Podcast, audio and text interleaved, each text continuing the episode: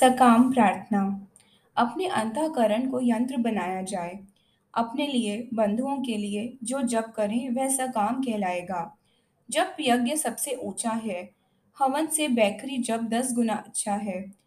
उपांशु जप सौ गुना अधिक फलदायक है। मानसिक जप हज़ार गुना श्रेष्ठ है। जप यज्ञ से साक्षात भगवान को आह्वान किया जाता है। संपुट की रीति निर्मूल नहीं है। स्वार्थ के लिए, झूठी बातों को सही करने के लिए जब यज्ञ करना निकृष्ट काम है। भद्र कामना ही पूर्ण होती है, झूठे कार्य नहीं। अन्यायी दुर्भावनाएँ सफल नहीं होती। इसमें मंत्र का दोष न होकर उनके मलिन मन का दोष है। किसी के स्वास्थ्य लाभ के लिए उसके माँ, पत्नी, भाई, बहन प्रार्थना करें तो लाभ होता है। इसमें मंत्र का जप हो। प्रथम कामना प्रकट करके नमस्कार पूर्वक जाप कर, प्रारंभ करें। संपुट दें अथवा न दें।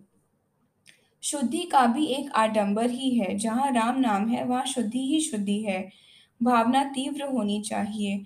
रोग दवा से या दुआ से जाता है, यह प्रथा चलनी चाहिए। जो प्रथाएँ चली हैं, उनमें ठेकेदारी बहुत है। जब तो स्वयं करना चाहिए। पंडित से अनुष्ठान कराते और आप मौज उड़ाते रहें, यह रीति ठीक नहीं। पंडित लोग तो अपना स्वार्थ पूरा करते हैं, पंडित जो अनुष्ठान करते हैं, वे उस समय कलावा बांधते हैं। इसका अर्थ है कि यजमान उतने दिन पवित्रता संयम से रहे। देव तो भावना में ही रहता है। मंत्र देवता का शरीर है। अपने इष्ट देव का आह्वान आप स्वयं ही करें तो कितना सुंदर हो। उसका फल मिलना ही चाहिए। भक्त का हृदय बहुत शुद्ध हो तो भगवान की दया उसकी सहायता के लिए अवश्य आनी चाहिए। भगवत दया एक अलौकिक चीज़ है।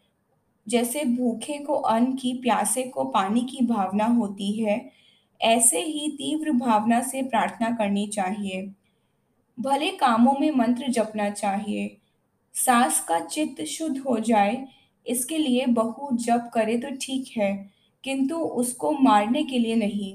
संकट निवारण के लिए जप किया जा सकता है।